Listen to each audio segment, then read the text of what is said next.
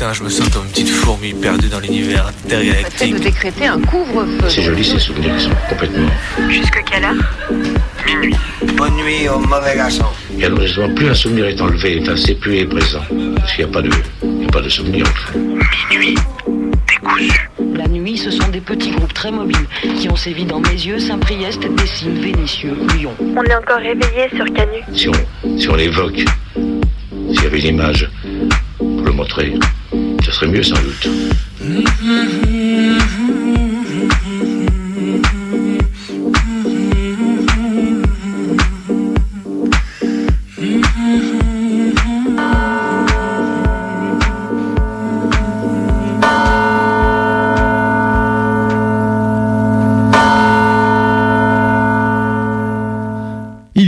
un collectif militant d'aide aux migrantes et migrants pour franchir la Manche a remarqué quelque chose d'incongru sur les côtes anglaises. Ces derniers ont été témoins durant l'une de leurs rondes d'observation d'entraînement de la police aux frontières anglaises à repousser les migrants et migrantes en mer.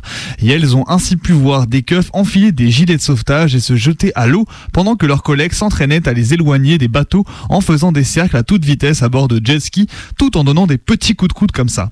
Sur le palmarès de la gerbe, on n'est pas très loin de leurs collègues francophones qui lacèrent au cutter les des réfugiés en plein hiver à la Grande Sainte.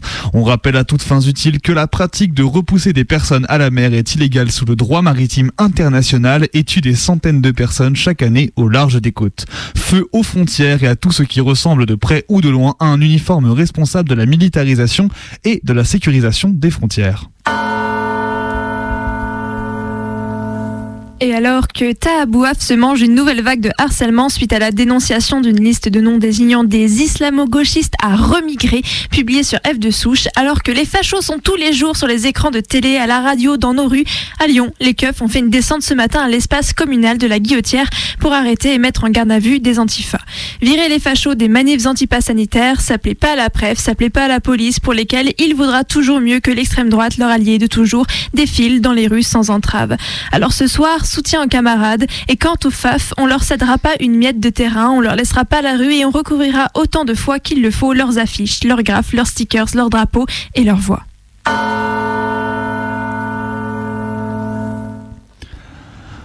Alors, 31 morts, 2500 blessés, les habitants de Toulouse commémoraient aujourd'hui les victimes de l'explosion de l'usine AZF qui s'est produite il y a exactement 20 ans aujourd'hui. L'État parle de catastrophe au passé, comme il y, quand il y a à peine deux ans, l'incendie de l'usine Lubrizol à Rouen déversait des tonnes de produits chimiques dans l'atmosphère. La radio Canal Sud et le journal d'info IATA rappelaient il y a 5 ans moins, qu'à moins de 50 km de Toulouse, pardon, il y a 20 sites Céveso, dont 13 classés seuil haut. Ce sont des sites de l'agro-industrie, des usines de produits chimiques, des sous-traitants d'Airbus, des dépôts de carburant, etc. Les habitants vivent à côté, constamment à proximité de bombes potentielles. Les seuils de dangerosité ne servent d'ailleurs qu'à nous faire accepter les expositions quotidiennes au risque. Parce que le cancer tue lentement, on a choisi d'autoriser les industriels à nous empoisonner. En France, 2,6 millions de travailleurs et travailleuses sont exposés quotidiennement à divers cancérigènes et la négociation autour des seuils n'est qu'une façon de nous faire oublier l'essentiel. Ces gens nous exploitent nous tuent. Déréguler le marché du travail, c'est beau comme la précarisation de milliers de personnes, la mise en danger de travailleurs et travailleuses, l'augmentation des bénéfices de milliers d'actionnaires qui planqueront leur thunes dans des paradis fiscaux. Déréguler le marché du travail, c'est beau comme une répression bien menée, les roulages bien huilés d'un système bien inégalitaire. C'est beau comme l'exploitation des travailleuses. Déréguler le marché du travail, c'est beau comme un livreur Uber Eats qui pédale en pleine nuit dans 50 cm de flotte sans couverture sociale, sans revenu fixe, pour livrer de la bouffe qu'il ne pourra lui-même pas s'offrir en rentrant chez lui à pas d'heure. Et ce nouvel épisode Sévenal ne suffira pas à laver le capital nauséabond et tous celles qui le protègent et le portent.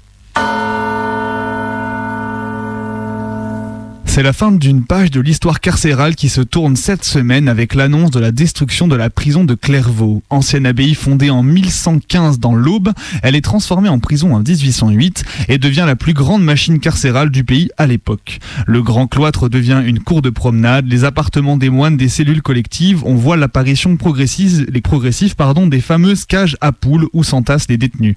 En 1971, le ministère de la Justice rajoute une nouvelle prison dans l'enceinte monastique.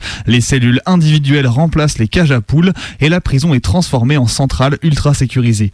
Qualifiée par de nombreux détenus de tombeaux parmi les tombeaux de l'administration pénitentiaire française, la prison de Clairvaux abritera nombre de détenus longue peine et de détenus particulièrement surveillés. En 2023, l'État entend détruire ce qui subsiste de la maison centrale contemporaine, amputant l'abbaye d'une partie de son patrimoine.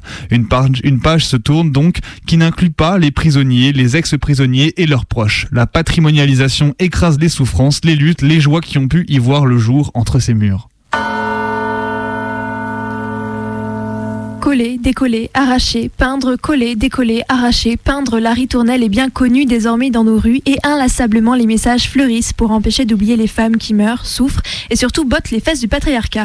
Inspirées de coloreuses, ce sont des femmes badass qui m'ont donné le sourire cette semaine en allant recouvrir le quartier d'un violeur des mots de son crime, lui faisant très certainement passer de très mauvaises journées. Il est temps que les violeurs aient peur de nous et je pense que celui-là s'est pissé dessus avec un peu de chance. Bravo les meufs, bien wesh la sororité. Hélas, l'info suivante m'a ôté mon sourire lorsque j'ai lu que deux colleuses avaient été arrêtées à Tulle pour avoir collé juste avant que Darmanin, ministre des violeurs, oups, pardon, de l'Intérieur, s'y pointe. C'est aussi puant que du Zemmour qui, on le rappelle, a sept accusations de violences sexistes et sexuelles au cul, mais écrit dans son bouquin des insanités sexistes. Alors que je colle ça sur les ondes du 102.2, patriarcram. Alors hier, on s'est un petit peu perdu sur Twitter. Entre extrait de France Culture et une obscure vidéo d'Akira. Est-ce que j'aurais pu être de gauche? Quand j'étais jeune, j'en avais vraiment pas envie. Vous savez pourquoi? Parce que j'ai trouvé snob. Non, vous ne me connaissez pas et pourtant ce même feu ne brûle-t-il pas dans nos pupilles? Nous sommes les enfants d'une époque en flammes. Mais dans ces flammes, je vois de la colère et de la révolte. C'était de place to be. Ça faisait bien d'être de gauche. Et moi, je me suis jamais aimé assez pour être à ce point narcissique. Je vois les peuples du monde entier se lever pour la dignité. Et c'était tellement évident. À l'époque où j'étais jeune, il fallait être soit giscardien, soit socialiste. C'était trop pour moi. Trop bourgeois. Trop snob. Trop prétentieux. Trop prévisible. Je romps le rang et je décide de ne plus tourner le dos. Plus jamais. Et au bout d'un moment, on a commencé à voir flou. Est-ce que j'aurais pu être appelliste? Bah, C'est-à-dire appelliste. C'est France Culture ou le comité invisible ici Et deuxièmement, je n'aime pas cette certitude qu'ont un certain nombre d'hommes et de femmes appellistes, et c'était tellement évident à l'époque où j'étais jeune, il fallait soit être giscardien, soit gaulliste, soit du CUD, soit royaliste, soit du Front National, bref, il n'y avait rien à droite, pas d'alternative, donc soit giscardien, soit appello. C'était trop pour moi. Trop bourgeois. Trop snob. Trop prétentieux. Trop prévisible. Donc, quand quelqu'un est attaqué, je me sens toujours un peu de son côté. Et quand quelqu'un est différent, je me sens toujours un peu de son côté. Alors je lui donne des frites à la cantine. Autant qu'il veut. Ça, la gauche, elle fait pas. Moi, j'aime pas ça, moi. Les frites, hein, pas la gauche.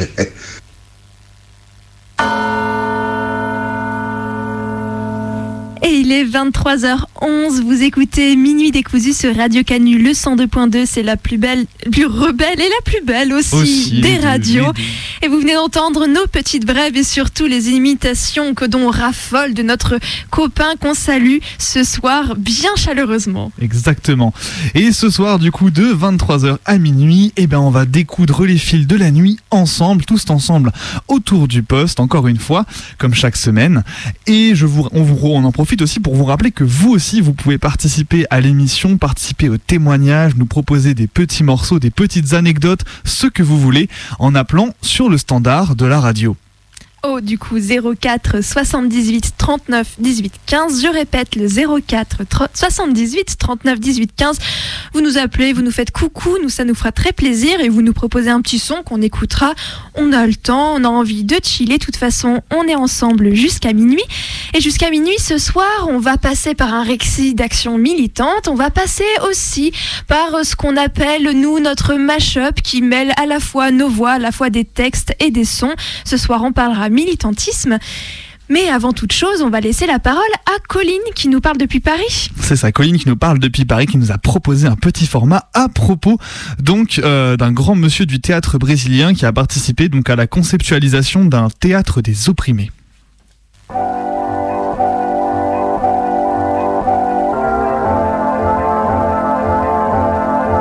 Le théâtre de l'opprimé, ça a été inventé par mon père au Brésil, un moment spécifique de l'histoire brésilienne. C'était un moment de lutte au Brésil. C'était un moment de lutte pour le rétablissement de la démocratie.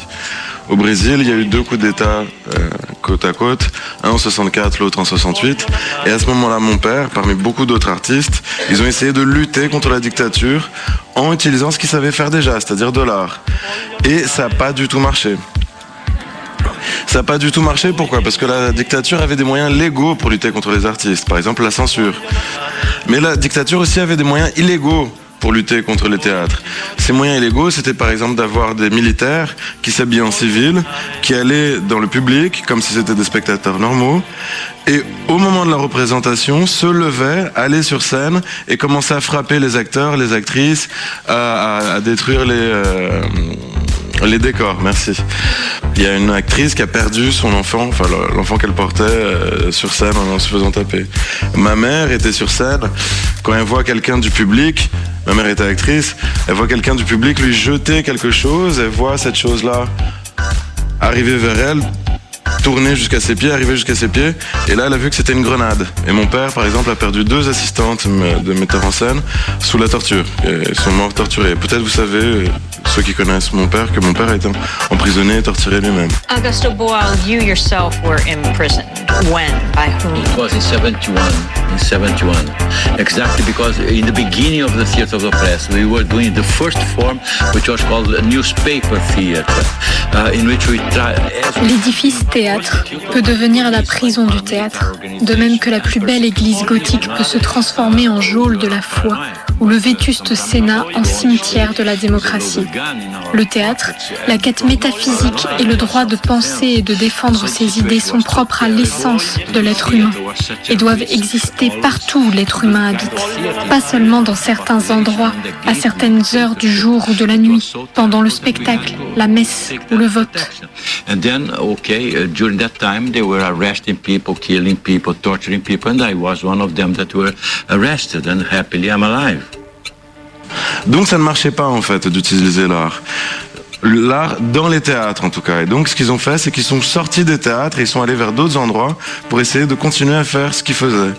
Ils sont allés dans les usines, ils sont allés dans les écoles, ils sont allés dans les champs, ils sont allés partout où on pouvait faire du théâtre.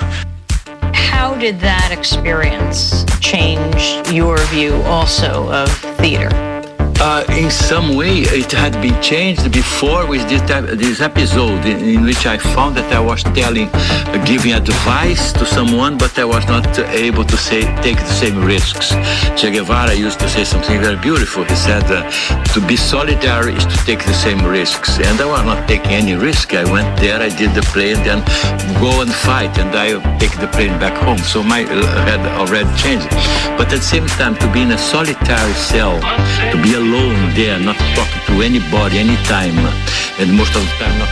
le théâtre de l'opprimé ne montre pas seulement des images du passé, mais prépare aussi et principalement des modèles d'action pour le futur tous les spectateurs doivent être conscients que le thème traité se réfère à quelque chose qui va effectivement arriver, qui arrivera.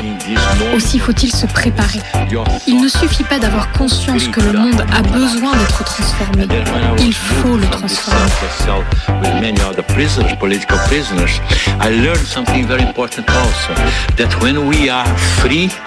Uh, in space, we are arrested in time. We have to go look at the watch, uh, it's our time, uh, we have to go here, we have to go there. We are arrested in time. And when we are arrested in space, we have the free time. We, we have the liberty of using our time. Une pièce sur la réforme agraire, qui était et est toujours un grand problème au Brésil, euh, finissait avec tous les acteurs et toutes les actrices en scène, en ligne, qui avançaient vers le public en chantant Il faut verser notre sang pour libérer notre terre. Il faut verser notre sang pour libérer notre terre. Donc ils ont joué ce spectacle-là dans beaucoup de villages. Et là, immédiatement, ça a été un succès. Et à la fin de la représentation, un des paysans est venu vers eux, un paysan qui s'appelait Virgile, et qui a dit euh, Écoutez, on a adoré votre représentation, et ça nous a touché beaucoup, parce que la semaine dernière, un des grands propriétaires terriens a volé la terre d'un des nôtres.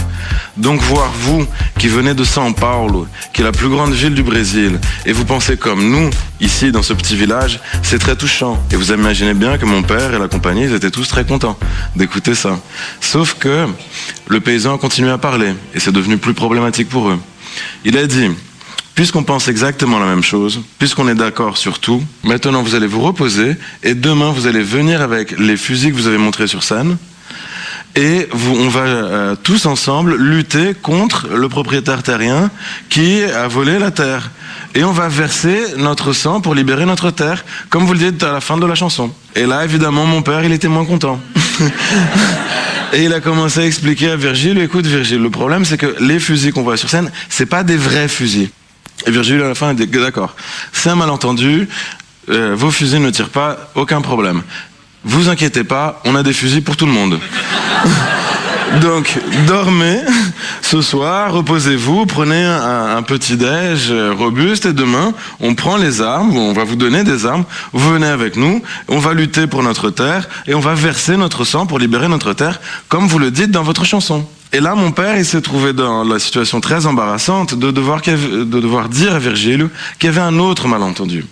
Que eux, ils étaient des acteurs et des actrices qui savaient pas tirer. Et à ce moment, Virgile a répondu, d'accord, il n'y a plus de malentendu. J'ai tout à fait tout compris. Quand vous chantez sur scène, il faut verser son sang pour libérer notre terre. C'est de notre sang à nous, les paysans, que vous parlez. C'est pas de votre sang à vous, les artistes dont vous parlez. Merci beaucoup. Et il est parti. It's all of us. It's the any people, but especially for in our case the oppressed. We believe that all relationship between humans should be a dialogue on nature. We should have uh, the moment in which we listen to the other and the moment in which we speak. But we know that between men and women, between blacks and whites, between uh, North uh, Hemisphere countries and South Hemisphere, all those dialogues they become very soon a monologue. Régulièrement, on me demande quel est l'objectif du théâtre de l'opprimé. Je réponds que le théâtre de l'opprimé favorise le rétablissement du dialogue entre les êtres humains, car nous savons que toutes les relations sociales, entre pays, classes, ethnies, genres, etc., se schématisent très souvent en monologue, où l'un des tenants de la relation commande, parle, impose, tandis que l'autre est réduit au silence. Le théâtre de l'opprimé aide à comprendre et à rompre ces relations de dépendance. Il ne vise pas à adapter un citoyen à une société injuste, mais à la transformer. Ceux qui pratiquent le théâtre de l'opprimé recherchent la paix, conscients que le plus grand ennemi de la paix est la passivité. Tout le théâtre de l'opprimé, toute l'intention du théâtre de l'opprimé, c'est de plus répéter cette erreur-là. De plus faire un théâtre que mon père a appelé un théâtre anti-éthique. De plus faire un théâtre où on dit aux autres qui ils sont, quel est leur problème, quelle est la solution à ce problème-là, mais ne pas vouloir prendre partie de cette solution-là. Tout le théâtre de l'opprimé, c'est ça.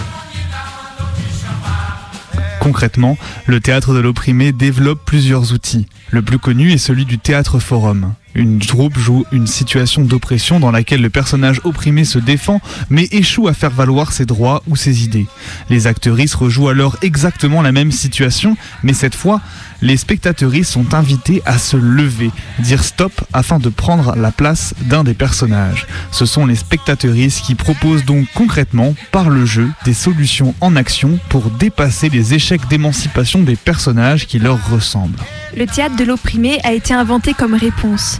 Une réponse esthétique et politique à l'intolérable répression qui s'exerce aujourd'hui sur ce continent ensanglanté qu'est l'Amérique latine, où tous les jours des dizaines d'hommes et de femmes sont assassinés par les dictateurs militaires qui oppriment tant de peuples, où hommes et femmes du peuple sont fusillés dans les rues, chassés des places publiques, où les organisations populaires, prolétariennes et paysannes, étudiantes et artistiques sont systématiquement démantelées et détruites, où les leaders sont emprisonnés, torturés, tués ou exilés. C'est vrai, c'est là qu'est né le théâtre de Un homme a été châtré en pleine place publique dans la ville d'Ostusco au Pérou. Un compositeur a eu les mains coupées au stade national de Santiago. Un paysan a eu la peau tailladée et recouverte de miel pour que son corps soit dévoré par les fourmis. Cela s'est passé dans la région de Pernambuco au Brésil. À l'université de La Paz en Bolivie, les étudiants ont été enfermés sur un terrain et mitraillés par des avions en rasmote. À, à sur la place des Trois Cultures au Mexique. 100 études, 300 étudiants ont été tués à coups de canon tirés de tanks par des soldats drogués. C'est là qu'est né le théâtre de l'opprimé. 50 000 morts en 15 jours. Chili, 50 000 morts en 15 mois. Argentine, 500 000 morts de faim. Mort lente, silencieuse, peu spectaculaire. Brésil. Un homme est mort noé dans sa cellule au Paraguay. Il croupissait dans de l'eau qui lui montait jusqu'aux genoux. C'est là qu'est né le théâtre de l'opprimé. Quand on me demandait si cela pouvait aussi servir ici en Europe, je répondais oui. Je réponds oui. Bien sûr, ici, il n'y a pas actuellement tant d'atrocités dans de telles proportions. En tout cas, pas depuis le fascisme nazi. Mais cela n'empêche pas qu'il y ait ici aussi des oppresseurs et des opprimés. Et s'il y a oppression, il y a nécessité d'un théâtre de l'opprimé, c'est-à-dire un théâtre libérateur. Laissons les opprimés s'exprimer parce que eux seuls peuvent nous montrer où est l'oppression. Qui dit en Europe il n'y a pas d'opprimés est un oppresseur. Ici aussi, il y a des femmes, des noirs, des immigrés, des ouvriers, des paysans. Et eux ne disent pas que l'oppression n'existe pas.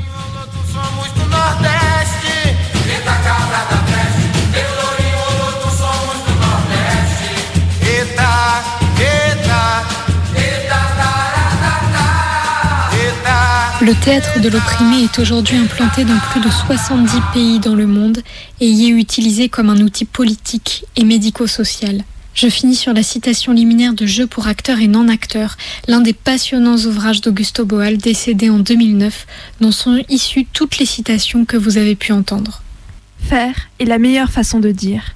José Marti, poète et révolutionnaire du 19e siècle et il est 23h23. Vous écoutez Minuit décousu sur Radio Canu, le 102.2. Et oui, donc vous venez d'entendre l'action militante préparée par Colline ce soir, qui nous a donc parlé du théâtre de l'opprimé au Brésil et de son influence qu'il a pu avoir. Voilà.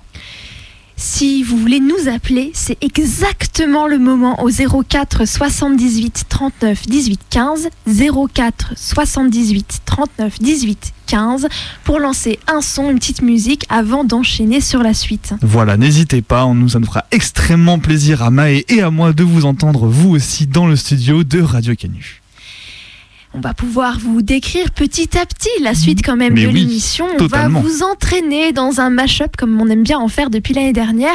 Un mash-up qui mêlera nos voix, des extraits de textes, des sons, de la musique. Et ce soir, on va parler militantisme. On va parler de, voilà, on va parler de comment on appréhende tout ça, comment est-ce qu'on a appréhendé tout ça en fait, sans faire l'histoire personnelle des uns et des, enfin des unes et des autres, un petit peu forcément, mais surtout l'essentiel, c'est de voilà, de comprendre qu'est-ce que, comment est-ce qu'on a envisagé ça, comment est-ce qu'on a évolué là-dedans. Voilà, on verra ça, tout ça ensemble à l'aide de plein de textes, plein de, plein de sons, tout un, tout un tas de choses qui vont fourmiller jusqu'à la fin de l'émission. Et je ne vois pas la lumière du téléphone clignoter. Ah Dans ce cas-là, je vais vous proposer moi-même un son à écouter avant de passer à la suite. Ça s'appelle Who I Am de Dob St. Jude. Et, euh, et en fait, je le kiffe, donc, euh, donc je vous fais écouter ça. Donc c'est parti.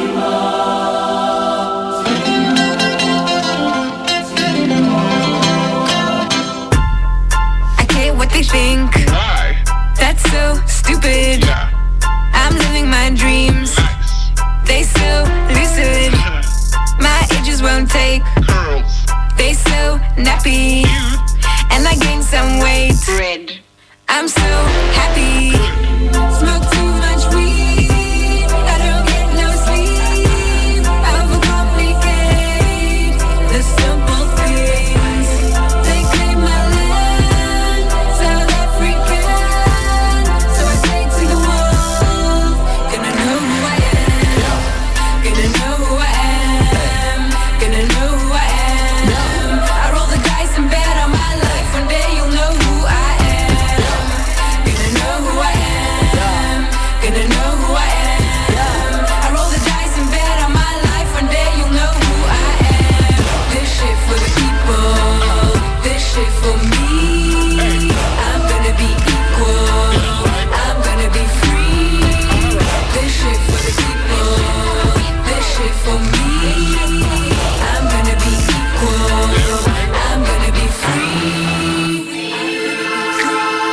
myself a mansion on Camps Bay Beach.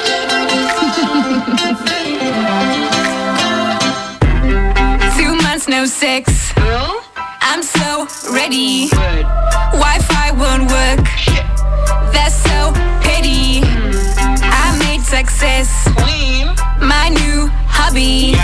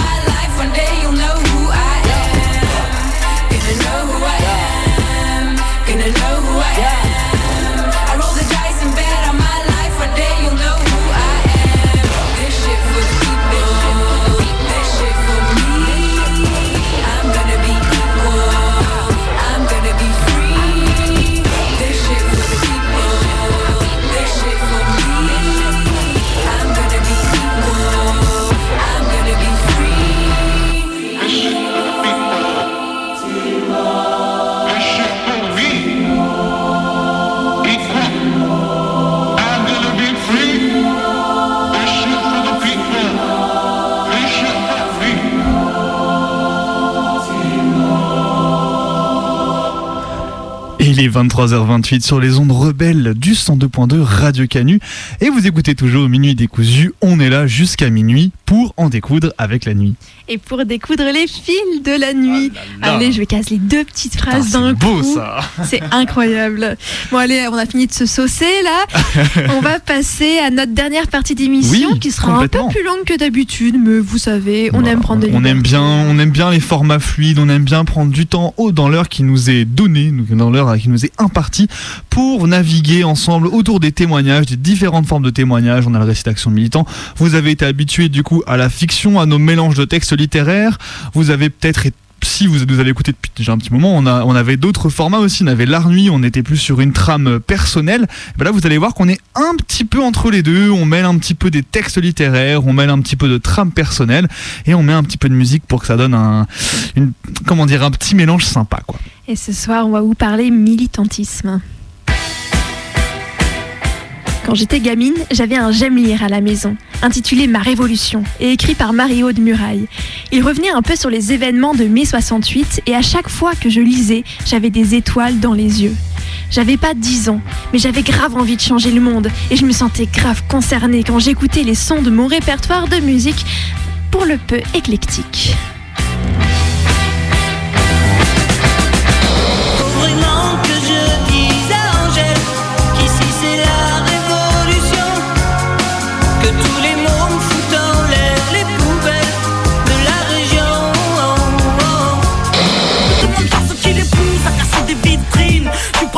Suis qu'une artiste en devenir, moi. Je suis qu'une boulette, me demande pas si j'aime la vie. Moi j'aime la rime et j'emmerde Marine. Juste parce que ça fait zizir. Comment Ouvrez.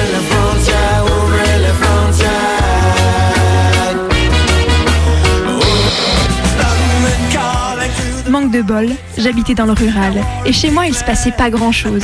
Pendant les années Sarko, j'étais au collège et c'est derrière les vitres des salles de SVT que j'ai vu les lycéennes et lycéens descendre dans les rues de la petite, toute petite ville où on était. Et quand je suis arrivée au lycée, les blocus étaient finis et en trois ans, pas un seul de mes camarades n'a prononcé le mot manif.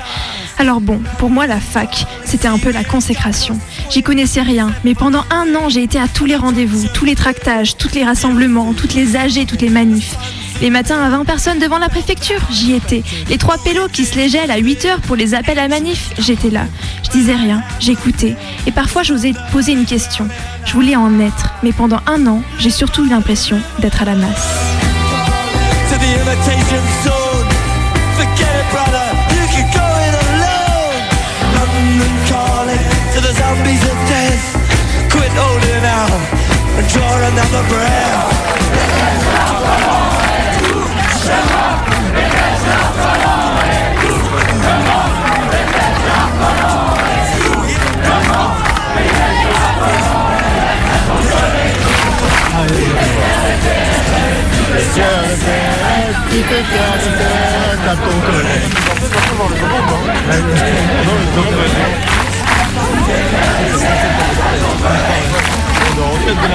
Ah mais il y a... y a-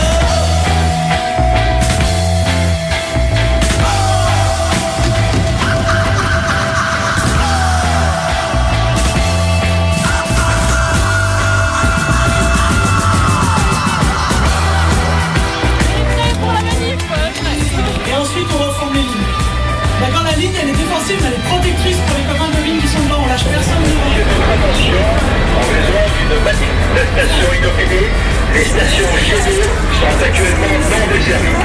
Merci de bien vouloir patienter. Un cortège unitaire avec tous, tous les étudiants et les étudiantes. Il n'y aura pas d'organes qui vont gérer la manif plus que d'autres. Donc on va tous et tous se mettre comme ça en rang et on va essayer de faire une belle manifestation.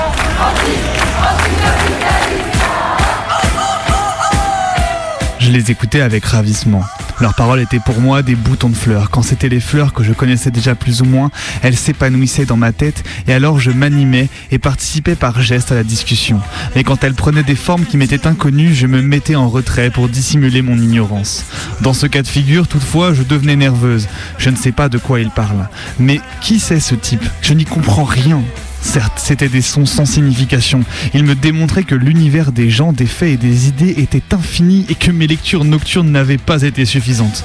Je devais encore travailler davantage pour être en mesure de dire à Nino, à Madame Galliani, à Carlo ou à Armando, oui, je comprends, je sais, la planète entière est menacée. La guerre nucléaire, le colonialisme, le néocolonialisme, les pieds noirs, l'OAS et le FLN, la fureur des massacres, le gaullisme, le fascisme, France, armée, grandeur, honneur, Sartre est pessimiste, mais il compte sur les masses ouvrières communistes de Paris. Ce qui va mal en France, en Italie, l'ouverture à gauche, Saraga, Nenni, Fanfani à Londres, à Macmillan, le congrès des démocrates chrétiens dans notre ville, les partisans de Fanfani, Moreau, la gauche chrétienne démocrate, les socialistes ont fini dans la gueule du pouvoir. C'est nous les communistes, avec notre prolétariat et nos parlementaires, qui feront passer les lois du centre-gauche. Si les choses se passent comme ça, un parti marxiste-léniniste donnera naissance à une social-démocratie.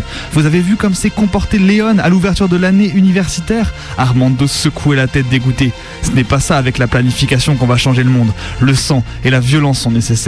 Nino, lui, répondait calmement. La planification est un instrument indispensable. C'est une discussion intense. Et Madame Galliani surveillait les jeunes gens. Il savait tellement de choses. Il connaissait tout sur le monde entier. À un moment donné, Nino parla de l'Amérique avec sympathie et il prononça quelques mots en anglais comme s'il était anglais. Il évoqua aussi Beyrouth comme s'il y était allé. Danilo Dolci, Martin Luther King et Bertrand Russell. Il se prononça en faveur d'une force, intervention qu'il appelait Brigade mondiale pour la paix et Moucha Armando qui en parlait de façon sarcastique. Puis il s'enfiévra et le ton monta. Ah, il était tellement beau. Il affirma que le monde avait les capacités techniques d'éliminer le colonialisme, la faim et la guerre de la surface de la Terre. Je l'écoutais transporté par l'émotion. Je me sentais perdu dans ces sujets dont j'ignorais tout. Mais qu'est-ce que c'était donc que le gaullisme, l'OAS, la social-démocratie, l'ouverture à gauche Et qui c'était Danilo, Danilo Dolci, Bertrand Russell, les pieds noirs et les partisans de Fanfani? Et que s'était-il donc passé à Beyrouth et en Algérie? Puis, je m'entendis prononcer des phrases comme si ce n'était pas moi qui avais décidé de le faire.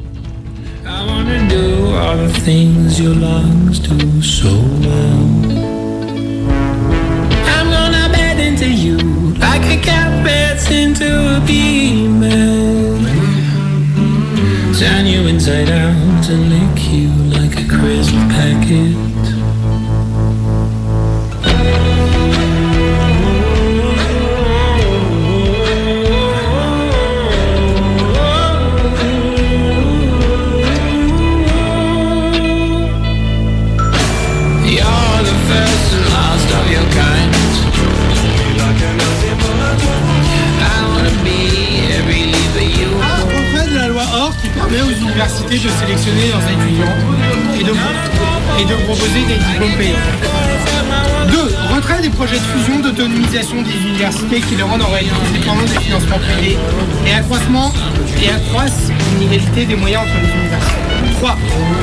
Financement public de l'enseignement de la recherche selon un principe d'équité de mutation permettant le libre accès pour tous à toutes les formations les des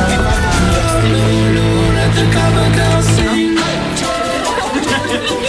L'indépendance des universités.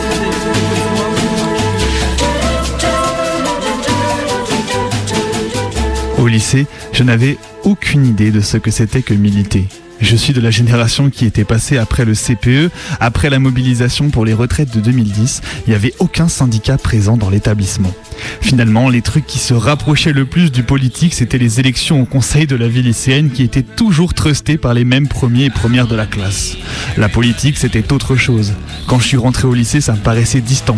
Presque pour les adultes qui, eux, savaient comment faire, pour qui voter, quand et pourquoi. La politique, c'était les élections et basta. Petit à petit, tu prends position, t'affirmes un peu plus ce qui te semble être vrai. Souvent, tu te plantes, même parfois méchamment, comme lorsque tu te laisses entraîner avec les gens de ton quartier par les propos de Dieudonné avant de te rendre compte de ses affinités politiques réelles. Mais tout ça, c'est pas vraiment de la politique, c'est des opinions, des idées. T'as pas vraiment l'impression d'avoir de prise sur les choses. La politique, finalement, ça s'arrête en première à corriger le ou la prof d'histoire qui dit une connerie sur telle ou telle interprétation de l'histoire. Fatalement, on se met à croiser un peu plus de gens qui sont visiblement calés sur ces sujets. Ils viennent de la fac d'à côté, ou alors on les croise en se baladant à Paris, qui tractent, qui distribuent les journaux. Ils et elles ont l'air vachement intelligents. Et te conseillent un ou deux bouquins dans lesquels tu te plonges. Finalement, et finissent par tellement te faire kiffer que tu traînes de plus en plus avec elles et eux. Tu commences à assister à des réunions sur des jours libres, tu finis toi-même par distribuer des petits bouts de papier à la sortie de toutes les grandes gares et des sorties de métro de Paris et environ, mais tout ça, évidemment, c'est toujours pas militant dans ma tête. Ils ont entre 18 et 25 ans. Ce sont les novices, les sans grades de la politique. C'est leur première présidentielle et leur premier frisson. Ils jouent à se faire peur en collant sur des territoires très convoités, comme la fac d'Assas. En période électorale, on colle des affiches, un petit geste en attendant le grand soir. Il faut la changer cette société. Moi, je pense, je pense que ce que je fais, ça contribue euh, peut-être à préparer ce changement-là. Un changement qui a pour nom révolution. Pour ces militants trotskistes, la société dans laquelle nous vivons ne vaut rien, le capital asservit les travailleurs, il faut inverser le rapport de On force. a voulu euh, toucher les jeunes parce que depuis quelques temps, on nous fait croire que Chirac est aimé, euh, est aimé par la jeunesse. Je crois que c'est faux, je crois qu'on aime la marionnette. quoi. Des bêtes noires, ils en ont plusieurs. En une nuit, ils collent du Jospin sur du Balladur, du Chirac et du Le Pen, avec tous les moyens du bord. Il faut voir le collage aussi d'affiches comme un moment qui ressoude aussi des militants, qui est un moment euh, de convivialité. Et c'est aussi pour ça que nous, on, on- on aime coller. yon yanting to Le jour J est arrivé tôt le matin, avant l'ouverture des grilles. On avait mis une grande affiche pour annoncer l'AG, inviter tout le monde à participer à l'AG. En grosses lettres, on pouvait lire l'Assemblée, on l'a fait, on ne la demande pas. Et au-dessous, Murier avait même ajouté, et de la même façon, prenons tout ce qu'il nous faut. Matin, le directeur arrive le premier, comme prévu, il lit notre affiche, puis il serre les dents et nous regarde d'un air méchant. Il nous regarde un par un, comme pour nous dire Je ne vous oublierai pas, vous aurez affaire à moi. Puis arrivent les profs, ils lisent sans rien dire et nous regardent comme des cinglés. Peu après, sort un groupe d'appariteurs à qui Matin avait ordonné d'arracher les affiches. À coup, en un éclair, je revois devant mes yeux la page d'une petite brochure que j'avais lue cet été sur les formes de lutte en usine et autres. Et je revois cette page devant mes yeux avec le titre Cortège dans l'usine. Et je dis un cortège, oui, nous devons faire un cortège dans nos salles, voir ce qu'en pensent les autres. Il s'agit d'entrer dans toutes les salles et d'en faire sortir les élèves, ou tout du moins essayer. On commencera par la première salle et ainsi de suite. Tout le monde est d'accord, on sort, on forme un petit cortège dans le couloir, on arrive devant la première salle, le cours est déjà commencé. On se précipite dedans sans gueuler, le prof, un notoire du directeur, mort de peur, ne souffle pas mot, et tous les élèves se tournent vers la porte. Valériane n'est pas à la moitié de son speech que les élèves sont déjà tous debout, prêts à sortir. Ce n'est plus la peine de continuer à parler, ils ont tout compris. Maintenant le bordel pousse tout le monde à sortir et le cortège grandit. Le rez-de-chaussée est complètement submergé et on grimpe au premier, on entre dans la première classe qu'on trouve, mais on est si nombreux qu'on ne peut pas tous y tenir. Et puis tous les élèves sortent immédiatement, ceux qui poussent pour entrer rencontrent ceux qui poussent pour sortir.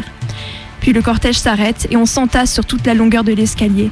On entend Matin gueuler en bas, mais on ne reprend pas ce qu'il dit. C'est un bordel pas possible. On se penche un peu voir Matin au pied de l'escalier, la tête dans les mains, un air désespéré. On l'entend hurler l'escalier, l'escalier, attention Et d'en haut partent des boulettes de papier qui tombent sur le crâne de Matin. Puis ce sont des bics, des gommes, des crayons qui volent, puis des cahiers, des cahiers. Tout le monde jette quelque chose sur Matin qui reste seul au pied de l'escalier et n'essaie même pas de se protéger. Il garde les mains sur les tempes sans même essayer de se protéger et continue à hurler Les escaliers, les escaliers Pas un prof en vue et les appariteur ont disparu.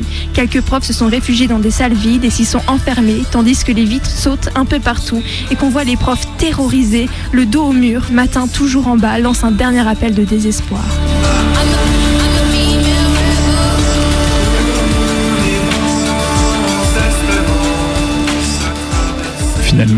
La première fois où c'est devenu très concret dans ma tête, que j'ai commencé à saisir qu'on faisait tous et toutes de la politique, que je comprenais ce que c'était que militer, c'était à la première rincée de lacrymo, à la première course-poursuite avec les keufs en manif. Tout d'un coup, ça a fait comme un tilt dans ma tête. À ce moment précis, j'ai compris pourquoi on était tous et toutes là, pourquoi ça avait un sens de se battre. Avant, j'avais vu que les grosses manifs syndicales. Tout d'un coup, tout devenait beaucoup plus intéressant. Les hormones stimulées par l'adrénaline mal placée, on fait des conneries mais on se sent tout d'un coup plus utile. On a l'impression de faire corps avec les autres face aux violences d'État. Paradoxalement, le sentiment d'implication collective dans la rue m'a poussé hors des orgas. Les avis finissent par diverger, ça finit par s'engueuler sur un sujet ou un autre, et tu te rends compte du petit bout de chemin de réflexion que tu as parcouru. Au fond, que tu t'étais- planté, que ça t'a fait avancer.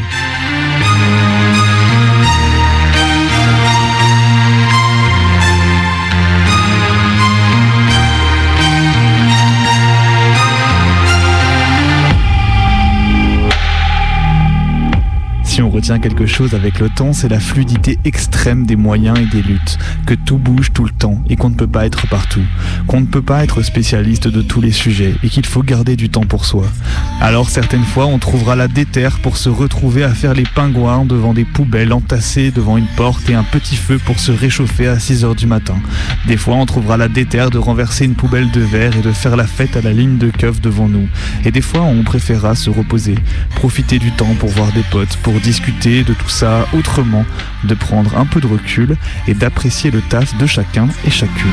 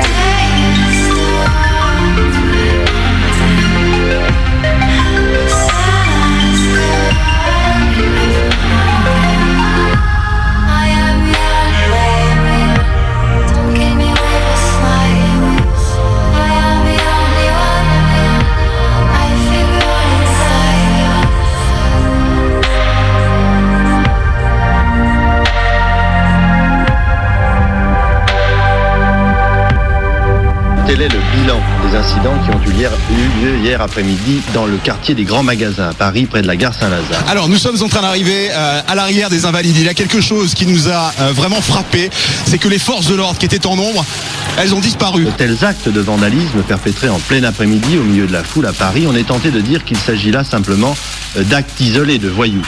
Mais c'est peut-être aussi un véritable phénomène de Il n'y a plus que face à face, des casseurs habillés tout en noir qui sont en train de nous jeter des poubelles, vous voyez, et des pierres. Et face à eux, il y a les services d'ordre de force ouvrière et de la CGT. On va essayer de se mettre un petit peu à l'abri. Ils étaient une trentaine, garçons et filles, armés de barres de fer et de cocktails Molotov, vêtus de blousons noirs, casqués, le visage dissimulé par des foulards ou des cagoules. C'est-à-dire qu'aujourd'hui, on nous a parqués dans un certain espace qui est fait de lois, qui est fait d'un consensus social, politique, etc. qu'on refuse. De personnes vêtues de noir, cagoulées, avec Techno,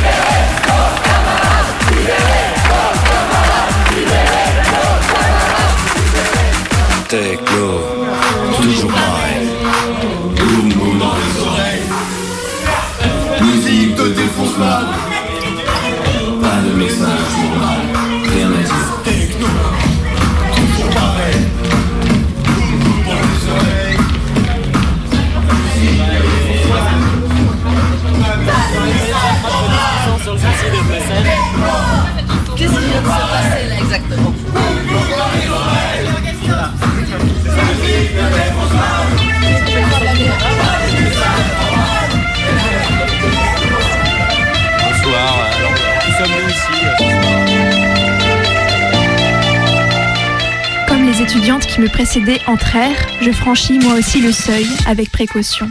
Un conflit très dur était en cours entre différentes factions, à la fois dans la salle pleine à craquer et parmi la petite foule qui assiégeait le Cher. Je restais près de la porte, prête à décamper, rebutée par une brume brûlante de fumée et de respiration mêlée, et par une puissante odeur d'excitation. J'essayais de comprendre ce qui se passait. On discutait, je crois, de questions de procédure, mais dans une ambiance où personne ne semblait imaginer un quelconque accord possible. Ça hurlait, ça se taisait, on raillait, on riait. Certains couraient ici et là comme autant de messagers sur un champ de bataille, d'autres ne prêtaient attention à rien, quelques-uns encore étudiaient. J'espérais apercevoir Maria Rosa quelque part. En attendant, je m'habituais au vacarme et aux odeurs. Il y avait tellement de monde. C'était surtout des garçons, beaux, laids, élégants, négligés, violents, apeurés ou amusés. J'observais les filles avec curiosité et j'eus l'impression d'être la seule à ne pas être accompagnée. Certaines, par exemple, celles que j'avais suivies jusqu'ici, restaient en groupe, compactes, même lorsqu'elles distribuaient des prospectus dans la salle bondée.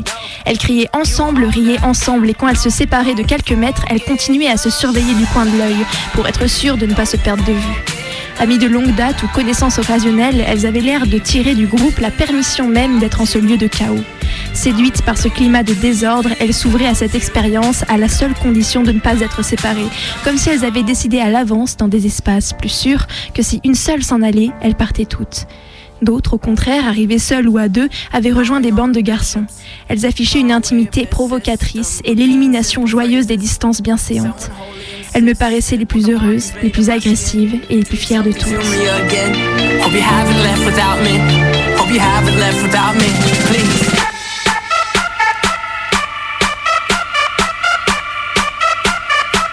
me again.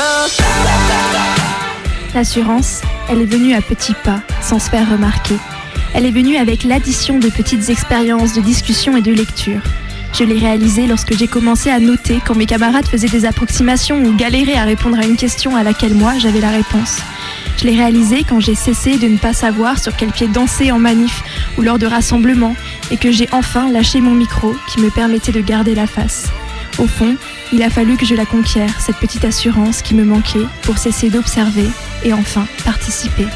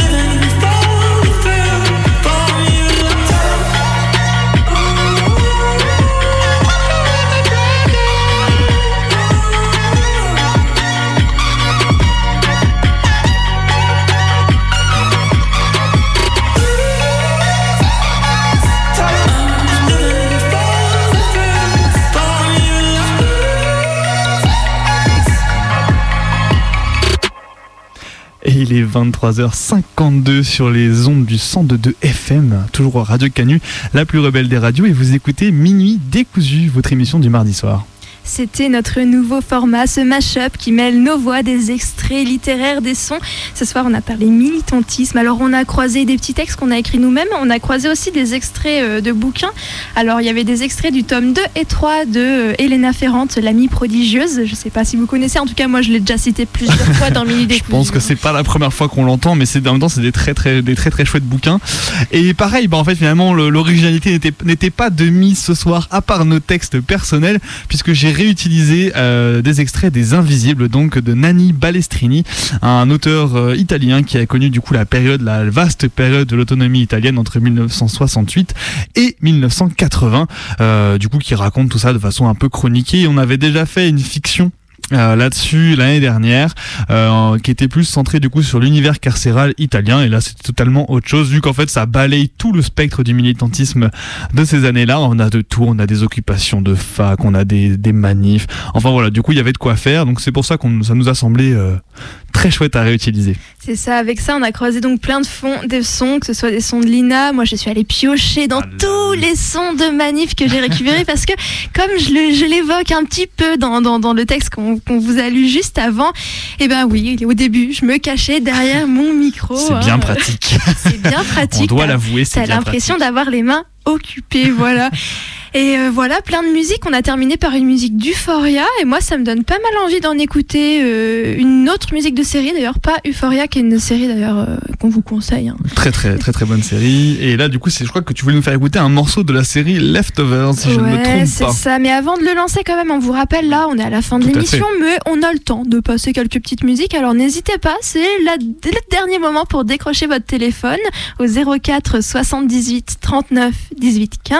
Je répète, 04 78 39 18 15 pour nous appeler, pour nous lâcher un petit son qu'on écoutera à la suite de, de celui-ci. Exactement. Et du coup, celui que je vous propose, c'est euh, Laughing With de Regina Spektor, du coup, que j'ai trouvé dans la série euh, Leftovers, la saison 3, si je me rappelle bien. Pas mal.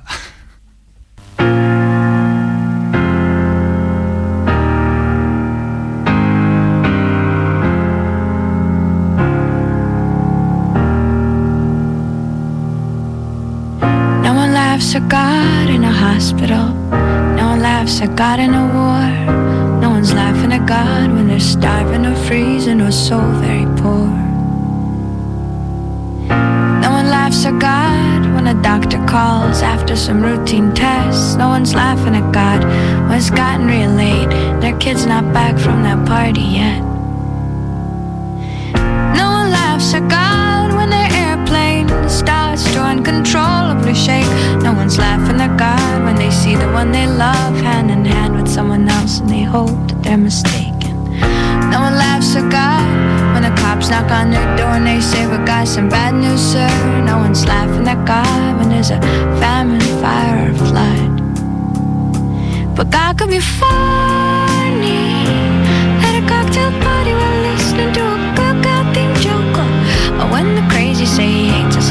so red in head you think they're about to choke.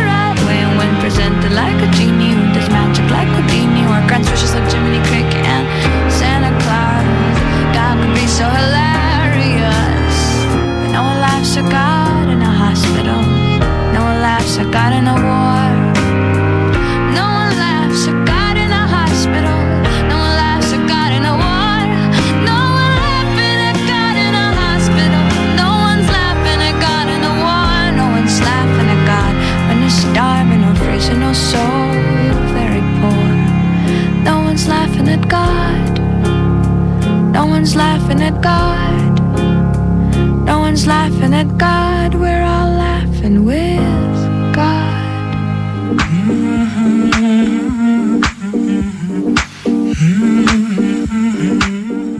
c'était Minuit décousu, votre émission du mardi soir de 23h à minuit sur Radio Canu, le son 2.2. On revient dès la semaine prochaine, même horaire, même lieu.